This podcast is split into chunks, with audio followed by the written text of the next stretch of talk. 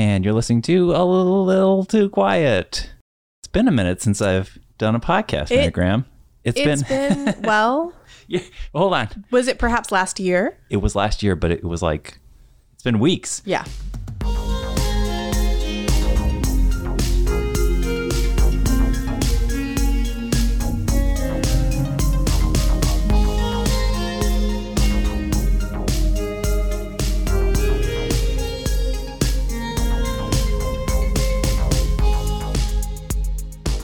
Sorry, you're listening to A Little Too Quiet, the Ferndale Library podcast. It's brought to you by the Friends at the Ferndale Library. I know how to do these intros. How are you, Mary Grahame? I am doing really well, Jeff. I just got back from vacation. It's so good to see you. So uh, I had a nice little brain break. Great. And I got up this morning and I was like, do I want to leave my cat? I do not. Do I want to see the people I work with? I do, because I work with the best people. I know. So that I is... overcame that internal struggle. Yes, and the struggle. I made my thermos of coffee and here I am wading through so many emails, but delighted, delighted to be back and refreshed.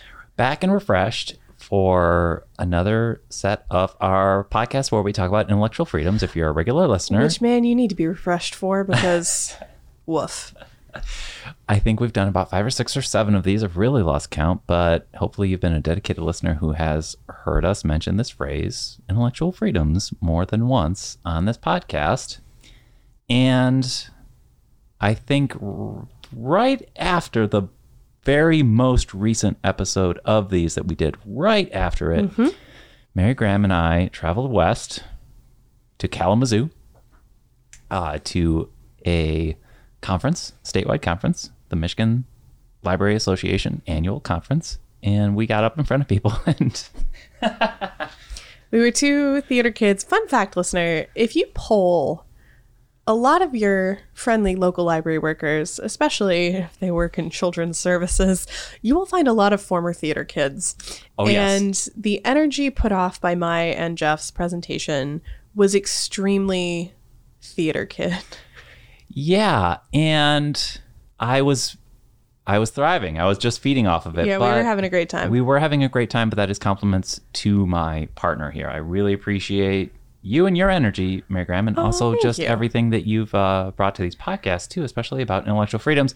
For anyone who's just hearing us talk about this for the first time, Mary Grahame, could you just give them a little bit of an intro about what that concept means oh, and, yeah, of course. and why libraries care about it's, it? Uh, it's only a cornerstone of a free society. So uh, intellectual freedom uh, is the right that all people have to read, but also interact in other ways beyond reading with a uh, variety of viewpoints on a variety of topics. Uh, and when I say variety, I mean like all of them, basically, yeah. not just like just not just like three or five, mm-hmm. like all of them. Um, and part of the mandate of public libraries, uh, and to an extent, public school libraries, uh, because as uh, famously put forward in Tinker versus Des Moines, uh, students do not leave their First Amendment rights at the school gate. Mm-hmm. Um, one of the, the main parts of, of the mandate of these public libraries is to foster intellectual freedom. And so that is why we collect materials on a huge variety of subjects from a huge variety of viewpoints. Yeah. And there sure are some people out there that this makes them mad.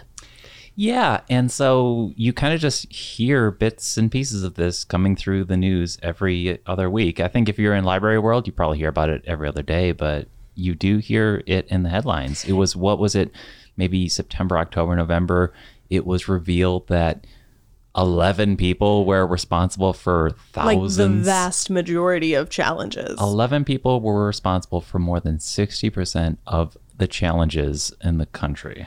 Just Which eleven people and their little angry desktop computers. Is an ongoing trend. I very much recommend um, the nonfiction book Algorithms of Oppression, which yeah. I believe covers this in part. Um, and I'm so sorry that I can't remember the author's name right now. Um, It'll be in the show notes. But also, if you have watched the multi-part Harry and Meghan documentary, which I did not plan to watch all in one go, but absolutely did. Um, they also talk about this. Like they talk about the vast majority of people on Twitter who were saying horribly racist things about Meghan Markle were like, again, but a handful of people on Twitter, um, like fostering this yeah. terrible environment. Yeah. So uh, it's part of the playbook. But yeah, um, anti-intellectual freedom and, and pro-censorship has been, I would say, the major moral panic in the United States of the past two years. That's right. And so the gist, I guess, of our presentation in October, too, when we went to Kalamazoo for our little conference, was we were kind of hoping to help libraries, which is what we've been trying to do here on the podcast, because we're talking to you, dear listener and dear library patron, helping other libraries kind of communicate the, I almost said severity, I guess I should say severity of the yeah, situation yeah. to their own patrons, you know, kind of beyond library speak, like communicate the gravity, the the situation, what's at stake, really. And also let their patrons know what they can do. Let their patrons know what they can do, and also not have it be so gloomy and so doomy, mm-hmm. uh, if at all possible. And also kind of to expand upon that, it's like, why is your librarian in a fight? You know, why is your librarian fighting censorship? Mm-hmm. Because that's part of the job. Mm-hmm. Yep. And that is what we've also kind of always tried to do on this podcast, is to let you know that there's more to this job than wearing cat-eye glasses and shushing people. Uh, I do neither of those things. I do neither of those things, right? Which is the preconception, right? And I, yeah, I mean, not to toot our own horn, but it was, I thought it was a really worthwhile presentation. People were very nice to us at that presentation. During the uh, questions section, at, most people gave the only acceptable form of more of a comment than a question, which is just that they, you know, told us that they were already familiar with the library and everything we've been doing, and that they were big fans. And that was very kind. And it was neat to, uh, to talk to people from over this, all over the state. That's the joy of the state conference. Yeah. Um, and uh, including from people who, you know, they would say what library they were working at, and we would right. be like, whoo, right. how are you holding up? Right. Like, right. you know, it's, I mean, again, we've, we've talked about, we've been relatively fortunate at Ferndale that our, our problems have been there, but have been few and far between. And we have an extremely supportive community who, as soon as those problems go public, go, how many copies of that book do you need? How you can know, I help? How can I help? Yes. Um, so uh, we have not been stuck in anything protracted. Right. That has not been the case. Right. Unfortunately, we, with many libraries across the state. Right. We've been lucky, but we also have been in the headlines for reasons. Behaviors yeah. connected to this uh, terrible, terrible trend. And yeah, just to go back about tooting my own horn, it wasn't so much that I was like, gosh, wow, we're great. It was more like the longer I worked on this presentation with Mary Grahame, the more I realized this is big. It is. Like we're we're humbly presenting on it, but like this is a big topic. Yep. And there's a lot to unpack. Yes. And I was like, wow, this is this is like an important thing that we're talking about. Yeah. This, I t- so I took it very seriously, despite how, you know, we were, we were we were very energetic, and we were trying to break the tension, and we were kind of like, you know, just being a little quippy within reason. But like, yeah, I, I took it very seriously. It was a big deal. I did a, an entire semester class on intellectual freedom in graduate school, mm-hmm. and I mean, you could do, we could have done four semesters of it yeah. um, because there's so many directions you can take it in. We talked about privacy rights. We talked about hate speech. We talked about the law. Like that class really did make me want to take a class not on law librarianship, but on the law in libraries, yeah. um, especially public libraries, because I, fa- I did find it fascinating. Um, I'm a huge privacy nut, Ron Swanson, no grid, no grid. Right. Um, and something that I... Uh, but is one of my favorite parts of my job is being mm-hmm. like, how can I keep other people out of your business? Right. Um, yeah. I used to work at the circulation desk, and we couldn't, just more often than not, this is what you would counter. You couldn't reveal to even you, Mary Grahame, what you had checked out. Because we've deleted it. Yeah. And then I would say, they might say why. And I would say, because of the Library Privacy Act, which may or may not sound like a thing I just made up in the back of my head yeah, and gave it, you. It is real. But it is and a real thing. It is also tied to the history of librarians resisting the Patriot Act. Right. Um, and the quippy thing that I like to say is that uh, deleting the records of things you have checked out and then brought back um, is easier than the F B I showing up saying, hey, what has this person been checking out? Us setting the documents on fire in front of them and then saying, sorry, officer, I'm afraid I can't find it. Um, it's just faster right, to right. be like, we don't keep those. Right. Um, And and a lot of people I do find, okay, privacy soapbox, mm-hmm, here we go, mm-hmm, you know, is that people are like, oh, I have nothing to hide. And it's not about not having any, anything to hide. Mm-hmm. It's about just you have, you quite literally have the right to live your life unobserved. And as we live in more and more of an encroaching surveillance, not just surveillance state, but surveillance everything, um, that gets harder and harder. And right. The library is one of the last places, you know, where not only are those rights protected and enforced, but we tell people that they have them. Right. Like, it's very important to me. I actually wrote my final paper for that intellectual freedom class on the privacy rights of minors in public libraries, because I knew I wanted to work with children. Mm-hmm. And I will tell, I think I'm often the first person who tells them, you know, if they have their own card and their parent has a question on it, I'm like, you need to bring your child over here because they're the only person I can discuss this card with. Right. Um, that makes me very happy. Yeah. So.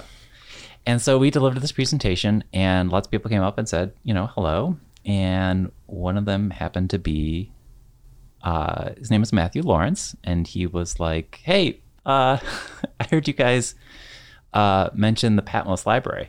Yeah. Uh, which is in, in Jamestown. Jamestown Township. Uh, way over on the west side of Michigan. I'm yep. holding up my palm, even though you can't see, see but it. We're both doing the classic Michigan hand map kind move. Of almost to that area where Michigan is kind of sitting on top of that Indiana, Illinois. Right at the, right, you know, just, you know, you've got the mitten map. It's over there. Patmos Library obviously had quite a dramatic last couple of years. Mm-hmm. And, uh, Matthew Lawrence is actually at the Herrick District Library. He is the former director of the Patmos Library, but frankly, a also passionate defender of intellectual freedoms. And he was like, hey, great, great presentation. You guys mentioned you had a podcast during your presentation. If you ever want me to come on, I'd be happy to. And we're gonna, we're gonna have him on the podcast. So stay tuned for that.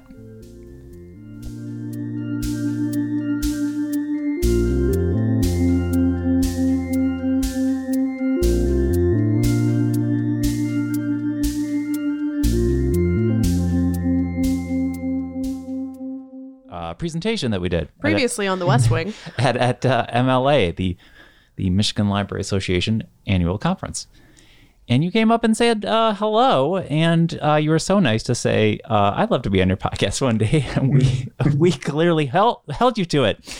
um I don't know why I was compelled to say, why why would you give us such an opening, Matthew? You knew we would take that. What? That's absolutely okay. I'm glad to, glad to talk about it. It's a very unique situation that occurred. Yes. Uh, and I'm more than happy to talk about it. Well, we're going to get to that, but could you just chit chat with us a little bit about yourself? Like, how'd you get into the library world? How'd, how'd you yeah. start? Yeah. So I uh, originally got into libraries because um, I wanted to be an archivist. So I went to Grand Valley for my undergrad. Um, I originally, like, I wanted to teach, and then I realized I didn't want to be a teacher. So then I started to, like, just study history.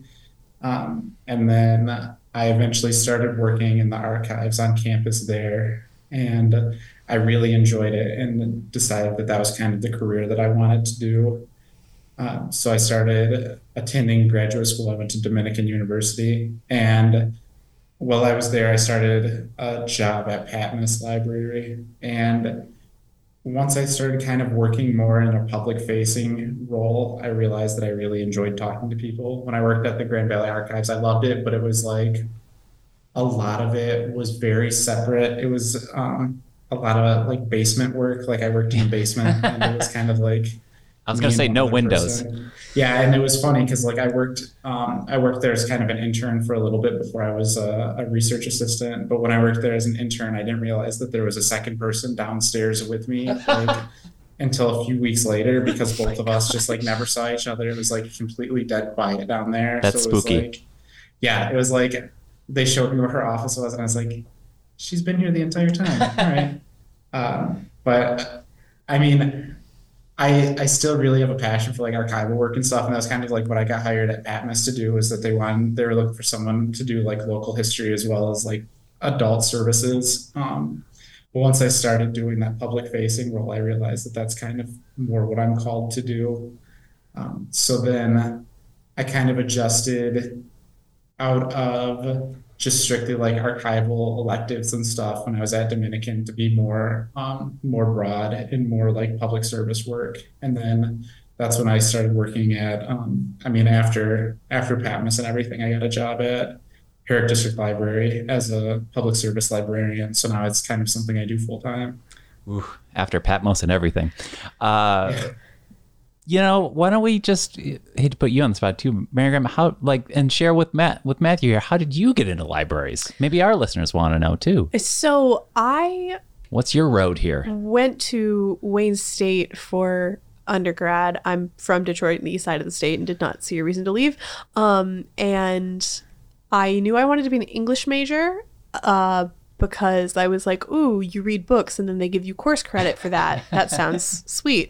But I knew that I did not want to be a teacher also because mm. I was too close to all of my English teachers in high school. And I saw the stacks of paper that they would take home. And also I saw some of my classmates that they had to teach. And I was like, no, I'm not, I'm not doing that. I'm not getting up at six a.m. anymore. Um, so I started thinking about like other, like, you know, that Avenue Q song, what can you do with a B A in English? It turns out nearly anything, but I decided uh, to to uh, be a librarian. And I had been uh, a camp counselor both for day camps and sleepaway camps. And I knew I liked working with kids. Um, and I liked reading children's literature. And I was like, well, if I get a job working with kids and children's literature, I don't have to stop reading children's literature. And again, you read books, not necessarily on the job, but you talk about books and you do arts and crafts and they pay you for it. So, um, So I went to uh, Simmons University out in Boston for my graduate degree and then came back uh, and got a job here. And I did, I there were a ton of archivists at Simmons and I knew one or two people who thought that they were going to do public librarianship and then took like a cataloging class and they were like, never mind, leave me with MARC records so I never have to speak to another person again. And so it's nice to hear like the flip side of that of like, mm-hmm. where did the people where go? Where did the people go? Where are the windows? Yeah, that was so, exactly what it was too. Yeah. And I mean, my, I like desk work is one of my favorite parts of the day. I love sitting at a desk and people coming up and asking me things. Yeah. Um, so yeah, we definitely, we share that. Uh, I'm going to ask a question that I don't want answered yet. And then I'm going to, then I'm going to be radical and ask an interruptory question, but I would love to hear from both of you uh, when you, your, your, your formative moments of when you realized just how important libraries are, just how valuable they are, kind of that whole, oh, I didn't realize that we are uh, stewards and guardians of intellectual freedoms. We'll get to that, but Matthew, we do just have to ask, like, what the hell happened? What what was your view of things over there in Patmos? What was that experience like for you? And I guess share, if no one has ever really heard of it, tell them what happened. Yeah, so I worked as, uh, I had the kind of funny role title of being an adult librarian. My wife always thought it was funny because she asked if there was like a oh. kid librarian. I was like, yeah, but they're right. like the youth service librarian. They're not a child. Right. But, um, I worked there for about probably eight months prior to when things started to get a little ugly. Um, and in my time there, um, leading up to the departure of the the previous director, um, I just did a lot of, it was a lot of desk work. It was a lot of, I did programming. I did, um, I got presenters to come in every so often to do things, yeah. but sometime around, it probably would have been sometime around February of twenty twenty-two, um, things, things started to change there a little bit. There started to be some um, some kind of rumblings at what used to be unattended board meetings. I was the only person that was there as part of the public because um, I didn't have to be there. I enjoyed seeing the process of it, and I enjoyed kind of having a dialogue with the board um, and being able to like answer questions if they had any questions. Otherwise, I would be the only person that was there. And in like one instance, my wife was there with me, but that started to change kind of come, I think it was around February of twenty-two, when people were um, made aware of the book Gender Queer that was on our shelves. Um, it was in the it was in the adult section on our shelves, so it was an adult nonfiction. Um, Interesting. And that was when things started to get a little rough. Uh, people, well, not a little rough. It was when things got rough. Yeah. Um, at that time, what used to be quiet board meetings started to quickly devolve into shouting matches, accusations of pedophilia, um, accusations of like grooming, um, and just a lot of very loaded culture war type type words. Um, and eventually, I mean, that was wearing on everyone, but eventually um, people started to come in. At least on one occasion, someone came in actively looking for like a confrontation um, with, with the director at that time. I encountered people asking about my sexuality as though it was just a regular conversation, um, and then kind of accusing me of being gay and having some kind of agenda for why I want these books on the shelf. But uh, eventually our our director at that time um, found found new employment, and I became the interim director.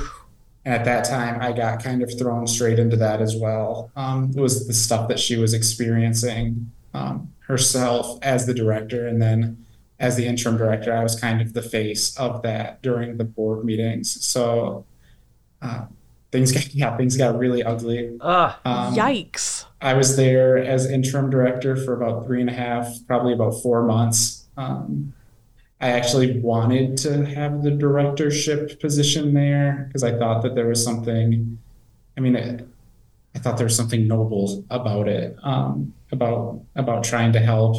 And that uh, I later found that, I mean, for one reason, it wasn't it wasn't necessarily a gainful um it wasn't something I'd have been able to do to support to support mm-hmm. my family. Um, but I think that it also just wasn't a healthy place for me to work at.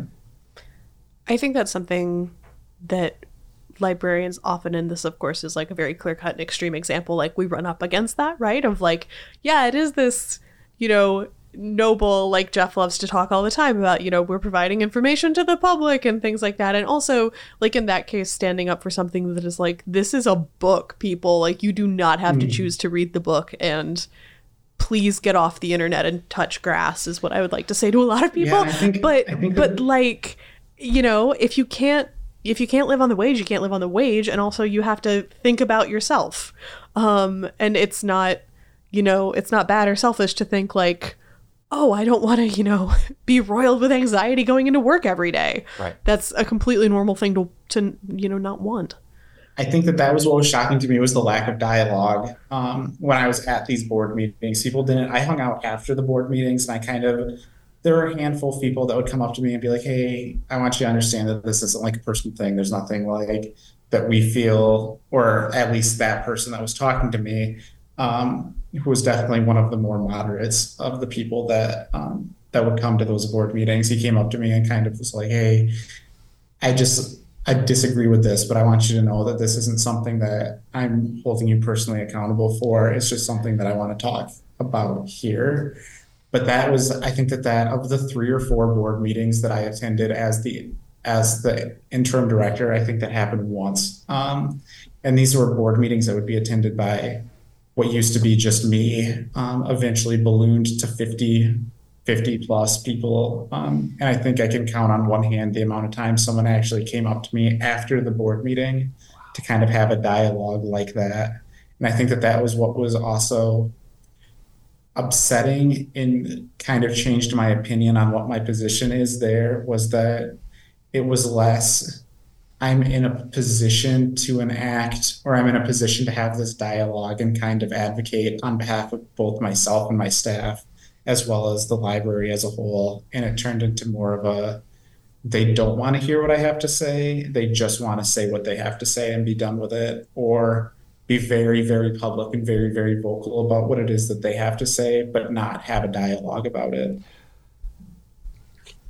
I'm trying to not say the word mob rule. Uh, in that kind of, it's very upsetting. Uh, I did want to get back to that. For me personally, I, I've been working in libraries for so long, and I've talked about this on the podcast. So I've seen Banned Books Week come and go. And I was like, oh, right. Because people thought Slaughterhouse Five was uh, kind of radical. They didn't want that in schools. All right, so we're going to read it here. But it really didn't start to be driven home for me until the My Right to Read campaign really ramped up and Mary Grahame started doing these podcast episodes. And so that's when it hit me. For you two, going through library school, working in libraries as librarians, um, was, and even you, for you, Matthew, was it, were, were there any other moments where this started really becoming clear to you how how big the mission of a library really is? Things like that, Mary Grahame? Um, well, I made the firm decision to go to library school the day after the twenty sixteen election. Oh, yeah. Um, I, it had been like in the back of my mind of like, maybe this is what I'll do after undergrad. And then the twenty sixteen election happened and I was like, welp, we are suddenly going to need even more people who like work at telling factual, factual information, information from crap. Um, and I was like, I can be one of those people. And then when I was in library school, I took an intellectual freedom class. Oh, cool. Um, which was fabulous and very, like, we just went in depth in so many different facets of that. Mm-hmm. Um, and like research into hate speech and how much does the regulation of hate speech actually like functionally work? Like, mm-hmm. we studied the laws in other countries and, and things like that. Um, I wrote my final paper on the privacy rights of minors in public libraries. Um, Ron Swanson. Yeah. Yeah. I do like to joke that all of those, uh, Parks and Recreation episodes where Ron is like, no grid, are secretly about me. I'm like, they don't need to know that. It's too much information. Um, so I think that I kind of had an awareness of it going in. Yeah. And then, so I graduated from library school in May of twenty twenty. Um, a great time to be searching for a job at a public institution. Um, but when I started working here in August of twenty twenty-one, it's not that I like felt like, oh, something's on the horizon, but I was kind of looking around going, if something did happen, where would it come from? Mm-hmm. Um, and uh, there's a, a particular organization in Ferndale, uh, although I've heard they're going to have to sell their office building. We've heard um, that too, yep. That, that I sort of had in the back of my mind about like, well, it would probably be them. Um, and then... in June of twenty twenty-three, I was right. Um, and so it's not something that I thought I was going to like see this much of when I got, you know, like I wasn't like, I'm going to library school to join the the the, the fight, fight for banned books. I thought I was going to library school to join the fight against fake news, which sure. is also true. Sure. Um, but, uh, but I mean, yeah, I think when everything kind of like when I started to see like the headlines about Patmos and things like that, I was, I was, it was one of those moments of like, oh, library school did prepare me for this, actually. Yeah. Uh, and then Matthew, how do you feel about that? Like the entire state of Michigan, if not most of the nation, was kind of like looking in your direction. You were at ground zero for this kind of thing. Uh, but before you answer that, did everything Mary Grahame just expounded upon, did was that stuff you had already picked up on before you were at ground zero? Or was the experience of it really what drove home the importance of libraries protecting intellectual freedoms? I think that, so I went into to libraries because I wanted to help people. Um, and I, I had, I have a, a great interest in like media studies and like information literacy and those types of skills. So what I was looking for, let me say that when I went to school, this like when I went to library school, this wasn't something that was necessarily on the forefront when I was there. Um, even graduating in, so I graduated in April twenty twenty-two, and when all this stuff started to happen, um, yeah, when all of this stuff started to happen in like earlier that year, that was the first time I really encountered that. I mean, we talked about it a little bit during school where it's like, these are the things that have happened in the past. People have found books objectionable. Um, and it's our right to ensure that even if something is offensive to some person, that they that they have the right to read it. Someone else has the right to read it. Nobody gets to decide what is and what isn't kind of acceptable when it comes to things that are legally published. Mm-hmm. Um, so it was kind of talked about more in the abstract. So it was, it was, it wasn't, I wouldn't say that I was necessarily prepared for it, but it was something that was definitely like a seed that was planted. Like I knew that things happened in the past. Um, I, a nearby uh, nearby town of Zeeland, um, Zeeland, Michigan was kind of on the forefront of the schools that didn't want Harry Potter um, in the, the school libraries when those first came out, and kind of required, I think they required like a parent signature or some type of adult consent. Um, so it was something that I knew happened, but it was like, I mean, at that time I'd have been pretty young um, and definitely not in school.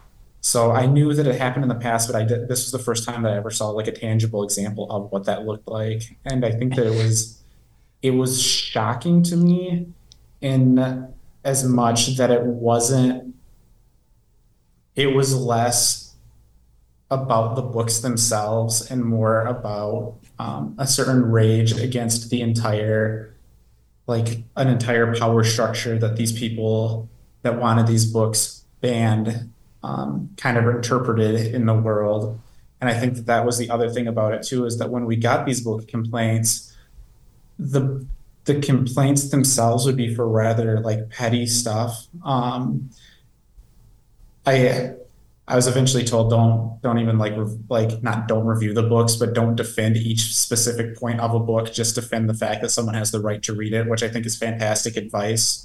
Because what was happening was that I was getting these complaints about very specific things. Like, I can't remember the specific book, but on one page there was a traumatic car accident, um, which could be objectionable. On another page, there was a poster in someone's back, like in someone's bedroom that said Black Lives Matter, which promoted critical race theory. And it was like these really small nitpicking type things, but they were always directed at specifically books that had L G B T plus characters in them, or not even not even had like an equitable, like not even had like a like a um it was really yeah the only books that we ever had complaints about were those those types of books that had L G B T plus characters. I know that a lot of people Um, in our field saw complaints about Toni Morrison books and things similar to that, um, as well as like books like Kite Runner and stuff. But at least for Patmos, it was entirely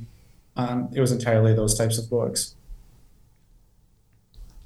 You got you got a crash course. You hadn't really fully anticipated it or grasped it yet. You were literally at ground zero for it all. So yeah, and that was still when I was, that was even prior before I had yeah. my M L I S. So when I Jeez. when I started there, I got hired because I had um, like a graduation date for it and everything. I was in courses for it. What a whirlwind. Um, yeah, but even, yeah, by the time, it was interesting too, because by the time that I graduated, I was actually writing um, papers and using certain pieces of what my day-to-day work was like as part of like my portfolio. Mm-hmm. Um or like my like um, defense or whatever. They, it depends where you go to school, what they call it. But that was also an interesting point, was that I, I could use that while I was still in school.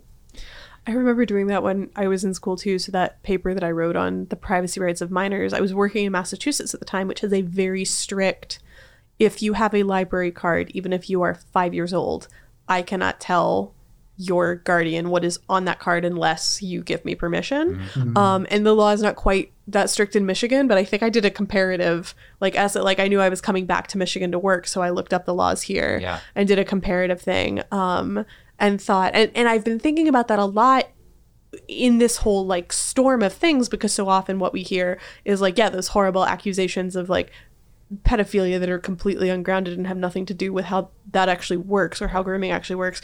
But it co- very much comes from this place of like protect the children. And I grew up with friends who the way to protect them was to not tell their parents what they were looking at at the library. Like they would have gotten in trouble. They might have been in danger. And And it, it wasn't about like, oh, let their parents protect them. It was like, oh, th- my friends needed to be protected from their parents sometimes. Right. Right. Um, and so it was... It, it was interesting to me, like using, um, using some of the stuff that I, I came up against, like in work, uh, in work life, and, and applying that in library school stuff. But you have one of the more extreme examples I've heard. Yeah, you know, Matthew, we I I always have considered this little podcast that we've been able to do a quasi form of social media as a way for us to reach the patrons that are listening to us. And so we've always been trying to tell them about this, trying to keep them informed so that we can hopefully avoid that scenario where it is just yelling at the board or yelling at the librarian, and instead actually hopefully even a dialogue. But it's not so much that we're saying, hey, you patrons out there who already love the library, you should be ready to stand up and fight for us. I think we're more so just asking, do you, patron out there listening, think censorship is bad? Because if you do think it's bad, you might want to tune into all of this. Yeah. Can we it, interest it, you in? Can we interest in? You might want to check this out. I'm I'm wondering, uh, Matthew, and I imagine that, that you've given this plenty of thought, because I also got into libraries because it's like, oh, I want to help people. And yeah. and in some in sometimes, you know, that means telling the kids where the Penguin books are. But also sometimes that means like someone who's having a really bad day. Like we see adults all the time back mm. in, in youth too. So like maybe being like the one easy thing that happens to someone having a bad day, mm. or, you know, maybe trying to be as helpful as possible to someone who doesn't speak English very well or something mm. like that. And something that's been very difficult for me with this whole like wave of everything is when people are so cruel to library workers. And it's like, A, I am a person, you know, these are all people. Right. You don't get to treat people that way. That's like, I thought we agreed in kindergarten that wasn't allowed. Uh-huh. Um, but then I, for me, there's this added sting of like, I'm here to help you. And right. like, I'm going to do it. I'm going to tell you where the books you want are. But right. like, dude, right. you know, this kind of like, I'm here for you. Stop yelling at me. Mm-hmm. Yeah, man. Yeah. And you know what, Matthew, we wanted to get on this podcast and say that we appreciate you. Thank you. doing I a good job doing this. Uh, but, but that is, um, another thing that we like to say is that like, on, well, you know, not, it, it's not, uh, uh, librarians need to hear that. Let's let's face it. All all we, library workers do, I think. All workers. Yes. All yes. Baristas, line cooks. We're I mean, but yep. Well, here, yeah, P S A for being just a good human and be nice to people. Be nice to everybody. That's the P S A. What we do also tell our patrons uh, is, you know, if you if you do want to do something, you you probably and you do support the library, you should go tell the board. The if the board hears that, that's good. Or show up when that. when it's time for that millage. And unfortunately, uh, things went south for Patmos, even though they've kind of ticked slightly north, albeit with a compromise, but they were defunded. And then five, about five months ago, their millage was renewed with the stipulation that they put sort of descriptions all over their books. Yeah, it's my understanding that it's sort of like descriptions, content, but it's fr- it's like pulled from... like Amazon, right? It, and yeah, like, it's, or it's it's something like that. I I should admit I don't um, I don't have a whole lot of contact when, with the people that I worked with there anymore. When, but completely, were you gone? When, when did you when did you switch over? When did you go to Herrick? When did you leave? That would have been uh, ish. That would have been around June or July of twenty twenty-two. Okay. Okay. Yeah. So it wasn't. It wasn't. long after um, I mean during I was actually fielding the position to be their full-time director at at Patmos at that time, um, and then this this came up here and I decided that I wanted to go for that. But yeah, it would have been around um, I think my first day here was July of twenty twenty-two. I think uh, it's so it's so well it is literally distressing. It is distressing to even say that that move in and of itself in the heat of that year was the better move simply for your mental health.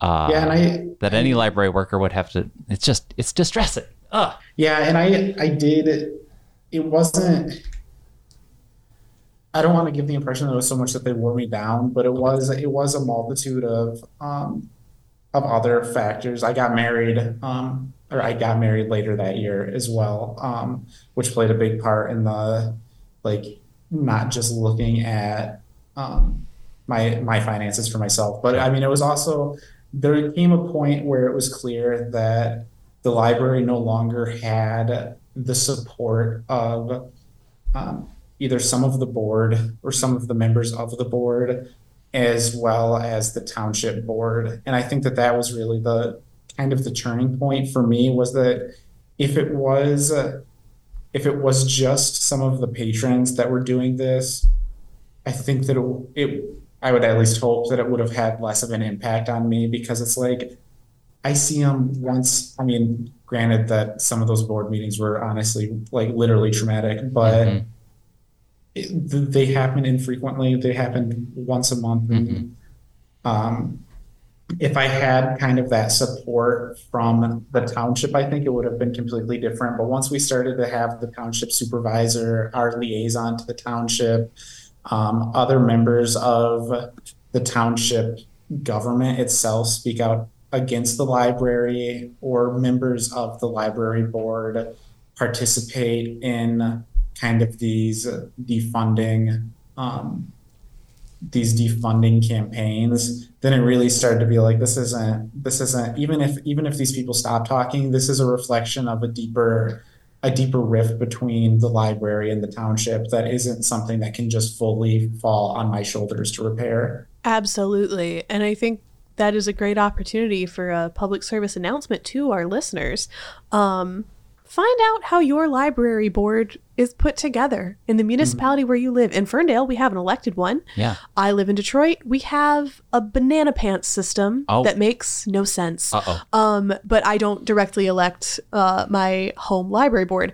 But w- wherever you are, if you have an elected board, vote in those elections. Run for those elections. Figure D- out. Particularly how, if you love the library. Particularly if you love the library. um, yeah, if you don't like the library, why are you if listening you to this love podcast? The but if you love the library, a lot of boards, the only requirement is you live in the place where the library yeah, that is. Was, right. That was how it was at Patmos. Yeah. That it was a, it was an elected board. Yeah, and, and you just got to live there. Mm-hmm. Uh, if it's an appointed board, figure out who appoints it and say, hey, the next time you're appointing people, you know who's interested in that, because a lot of times it's hard, like it's weirdly hard to fill these seats, mm. and you don't want them filled by people who are ready to be loudmouths about how much they hate the library, the place that they help run. Mm. That is thumbs down from me. Yeah. And, you know, so and, and I completely understand why that was the turning point for you of like, what mm-hmm. like you know the people who passed the budget have decided that complete that Twilight this place Zone. is is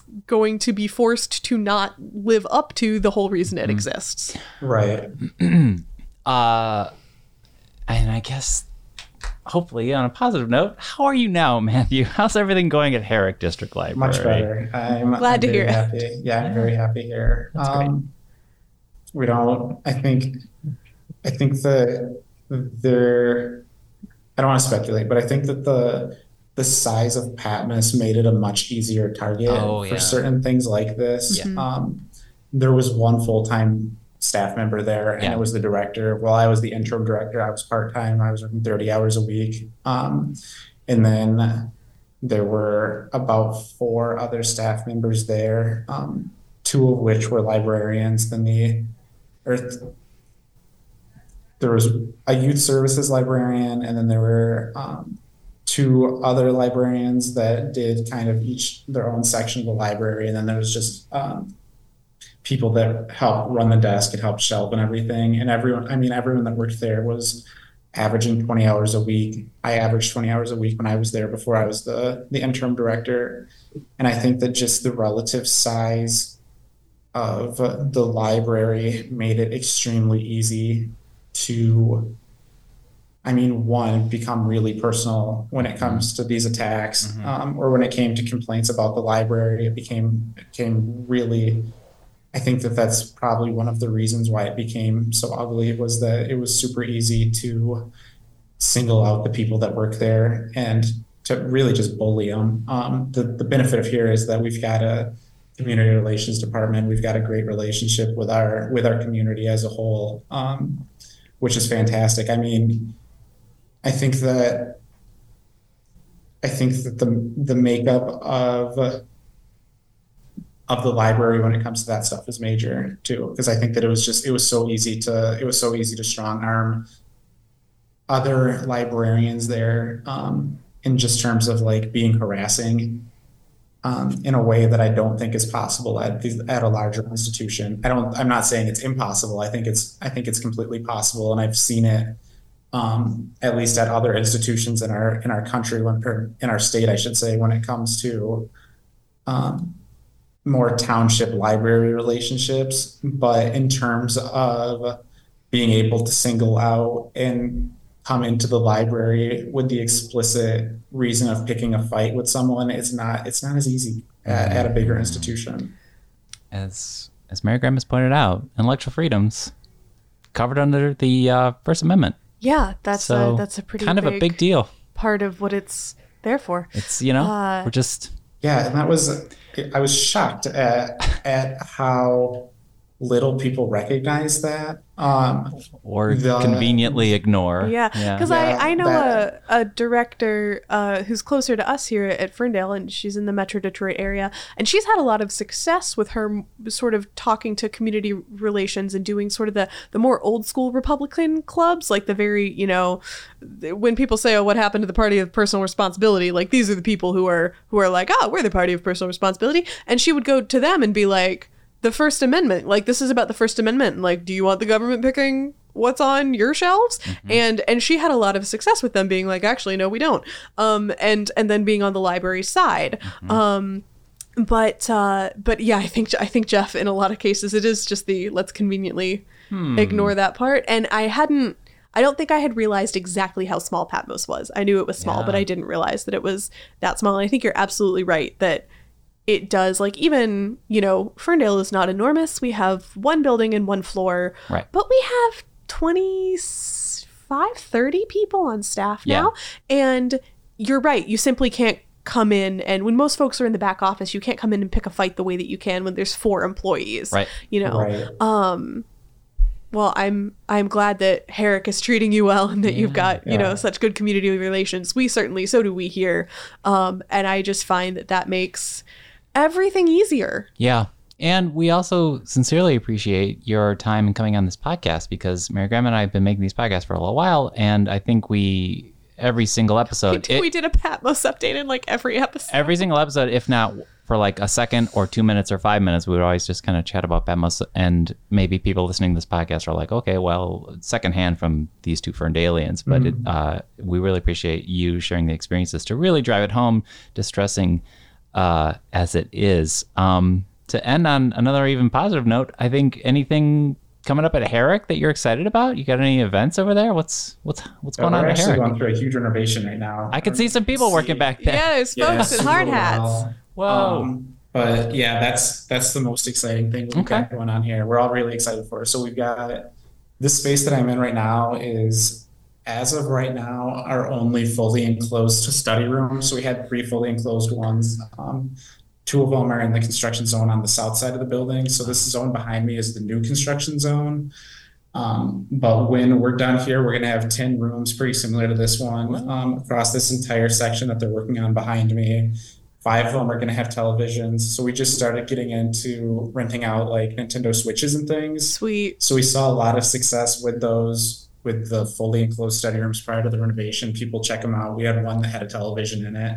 Um, and we saw people from literally all walks of life um, and all facets of our community come in, play Mario Golf, Mario Kart, um, just relax, warm up, cool off. Cool off. Um, that's one thing I'm super excited about. We're moving our, our maker space from downstairs to the main floor here, and it's going to be probably about four times bigger. Um, and it's going to have like a nice open, open layout so that people can kind of just walk in, see how everything works. If they know how to use a machine, they can jump on it. If they don't, we can help set them up with one of our coordinators to help get them started on what they want to do. So that's, that's super exciting. And that's, I think, speaks to a lot of like what I love about the library here is that our community, our community, um, I don't have the exact stat on me, but I know that more than half of the people, at least as of last time, I think more than half the people the last time we did these numbers have a library card yes. in this area. And that's like, that's huge. Yeah, and that is huge. It's not just huge that we get to see, um, I mean, that we have like that number, but I see a lot of people here from either it's, um, you know, homeschools, um, homeschoolers, people that are unhoused that are just looking for a place to hang out. Um, we have a great outreach community with Community Action House here. Um, they're here five days a week and they help set people up with all sorts of great opportunities. Um, and we just, or just like casual readers, people looking to do research, people from Hope College coming in to do schoolwork. Like we have such a large swath of the community use our services and tell us how much they enjoy using them, that it's really encouraging when we can do things like this renovation now, which is going to get so many more people involved in what we're doing here, even what we're doing here outside of the books. So like with the makerspace, with the study rooms, with our library of things, um, all of that stuff, I think it's kind of a two-way street where it's like we we can show off all of the support that we have, but people then get to support us even more because they get to use all these cool things. That's exactly it. That library is fabulous. As a space. Yeah. Mm. It yeah. can fit so many community connections in this. Yep. Yeah. We oh, love it. A new renovation is, is so exciting. I was just visiting Boston and got to visit the library I worked at in grad school, which had done a huge reno um, since I've been there last. And so everyone was showing me, they were like, ah, oh, look at this big space we have for story time. Yeah, and like, you know, we, we have a, we have our own microwave downstairs. You don't have to go all three floors up to the staff lounge. um, and, uh, and I was saying things like, oh, we have a fridge now, as though I still worked there. Like, you know, it's, it's renovations are so exciting. So congratulations on that. Yeah. Yeah. Um, yeah. And Jeff, you know what I'm thinking? What? Field trip to Holland. Yeah. We'll come your way. Yeah. When it's all done, I, we'd love to have you here. Great. Even, even if it's no cameras or anything, you just want to see the area, we'd love to have it. Yeah. If you want to give us a cross-state solidarity. Well, maybe we could, we on our way to Traverse City from L A, we'll make an L shape and we'll just go straight and then up. So I don't know. Yeah, anytime. Just give me a heads up. We'd love to have you here. We can show you the behind the scenes if the renovation is still going on. They just got um, yesterday. So the youth service, we, we're three floors here. The youth services department is upstairs. Um, I don't get to see up there a ton during the renovation because it's just not around me. But yesterday they brought in um, part of this new youth services area is going to have like a little fairy garden that's carved out of a tree trunk. Yes. So it was, they, I saw them unloaded. It was probably five or six guys lo- like loading this giant tree trunk in here, but it's, it's hollowed out. They're going to put little cool things in it. They're going to switch it around. We're going to use the three D printer to put like different things in it. They're, they're, they're going to have a great space up there too. It's, there's a lot of exciting things happening here. Jeff, write down that we need a fairy garden. Yes. I'm asking for one at the next staff meeting. I was just going to say. That's amazing. We have, a, we have a little outdoor one at our, our north branch, but I think this is going to be, it looks really cool. I mean, it's like a straight up like like sculpted um, from like a tree trunk, like sculpted out, hollowed out so that you can put all this stuff in there. It's got little windows on it. So like you can put the things in there, but nobody can like kind of like dig around in it. Yeah. Oh, that's fabulous. So listener, like think about how happy we've been in the last five minutes talking about renovations and nice mm-hmm. community people, and go vote for your library millage yep. and work on getting great people on your library board yep. so that librarians can spend more time going, did you know we have a fairy garden, and less time going, stop being mean to us about the books, please. Yeah. You so. uh, support the millage and you get uh, Nintendo Switch, Makerspace, renovation, fairy garden. Yeah. And uh, nice people who are happy to see you and literally yeah. whose job is to give you a hand. Yeah. Or. Oh, yeah. And that's, yeah. that's like the big part is like, even if you're not going to use, even if you're just going to come in here and use like our computers, nothing wrong with that. Yeah. Like, that's literally what we're here for. Even if you're like just here because there's a free it, water fountain.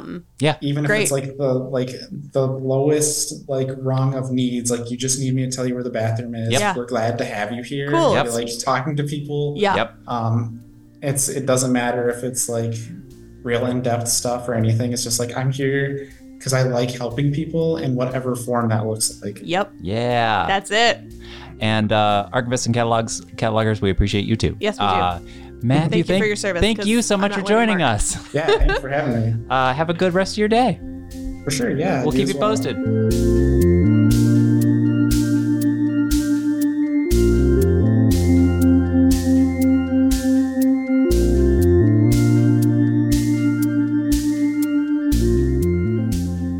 that was our chat with Matthew Lawrence from the Herrick District Library, and we so much appreciate his time. And anyone else out there who saw us in Kalamazoo, contact us. Uh, we have a simple little email. It's called podcast at fadl dot org. Uh, Matthew Lawrence, as you heard, no longer with Patmos Library, but what is it, Mary Grahame? It's January now. Mm-hmm. Three months ago, at least some good news. Uh, Patmos did have their millage renewed, which is crucial. Uh, admittedly, there were compromises mm-hmm. made on their behalf, but if the doors stay open... The doors stay open. That's that's at least a bit of good news, because that was something that we did really have to wind up riffing on during our presentation. Again, to reference it was that slippery slope of... Oh, everything you lose if the public library goes away. Everything you could lose if the library's doors are closed. And the reason... I'm even like arched up like a like a scared cat yeah, right Jeff now. Yeah, Jeff is like curled in a ball. The reason like the, the word censorship gets me so tense is that slope, slope, slope down to the inevitable conclusion of, oh, your library could go away. Mm-hmm.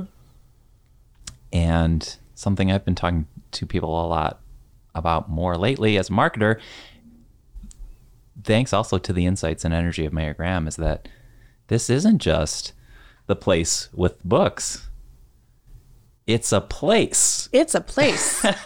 Full stop. You can exist in public here without paying for anything. You don't even have to check something out. We don't even care if, well, it would be lovely if you did. We do we we do care. You but could also like, just you don't have to. Come and sit down. And no one's going to be giving you the stink eye about like, when are you checking that book out? As opposed because... to like, when are you going to buy that coffee? Because you're sitting in a coffee place. You, I mean, again, full stop. We'd love it if you checked something out, but you could also just bring in your own book and just sit here and read, and no one's going to bother you. If you work remotely, we have really good public Wi-Fi. Bring, bring your laptop. I know a couple people who uh, came here a few weeks ago uh, to work remotely for the day, yeah. and they were like, oh, this ruled. Mm-hmm. You can bring your own beverages as long as they are covered. The value um, of the space. The value of the space. But also, I do want to say, you know, for, for someone who's, I, I do often find myself using the line of like, oh, it's not just books. It is also books, and they are free. Mm-hmm. Like, something that I do absolutely adore about libraries is that if you would like us to be dedicated to your entertainment, we can be dedicated to your entertainment. We have D V Ds. We have books. You can check them out completely for free. I have canceled all of my streaming subscriptions, and I now exclusively watch shows and D V Ds that I like, movies that I can get on D V D through work. A simple D V D player is twenty-five to thirty dollars. But I could walk up to the desk and say, say, I noticed that you don't carry the twelfth season of Doctor Who. Could you order it? I sure can ask many, many of the other libraries yeah. that we are in a consortium with to send a copy right over. Mm-hmm. And so, I mean, it really is... vast. Yeah. Um, and uh, one of my favorite things to do on vacation is go to independent bookstores and buy books. And I had a great time. They are also expensive. That is like one of maybe two book shopping trips I've been on this year. Um, but uh, despite the limited book budget, I am able to be very widely read, not just mm-hmm. because I work here, but because I got the library cards. That's right. So. That's right. Yeah. And... yeah, just a shout out in general to physical media, D V Ds, Blu-rays. They're still here. If you are overwhelmed or even disenchanted by the proliferation of streaming, just come browse our shelves. Yeah. You'll feel like you're back at Blockbuster. Uh, not sure what you're looking for? Ask us for a recommendation. Just, but what if, what if all that was gone? How scary would that be? You know, just so, so stark, so troubling. Uh... That'll do it for this current episode of Intellectual Freedoms. Thanks again to Matthew Lawrence from the Herrick District Library. And I think just, uh, of course, a shout out to my partner here, Mary Grahame. Woohoo! A general shout out to all the librarians out there doing the good work. And all the other library workers. All circulation staff, pages, everywhere. All of you. Uh, and shout out to you for listening to another episode of A Little Too Quiet, the Ferndale Library podcast, which is brought to you by the Friends of the Ferndale Library. That's something you could join. Go to ferndale friends dot org if you want to find more information. Thanks, of course, to John Duffy for providing us music to open and close each episode. And remember to rate, review, and subscribe, and tell your friends about us. So, we'll be back next week with more. Thanks for listening.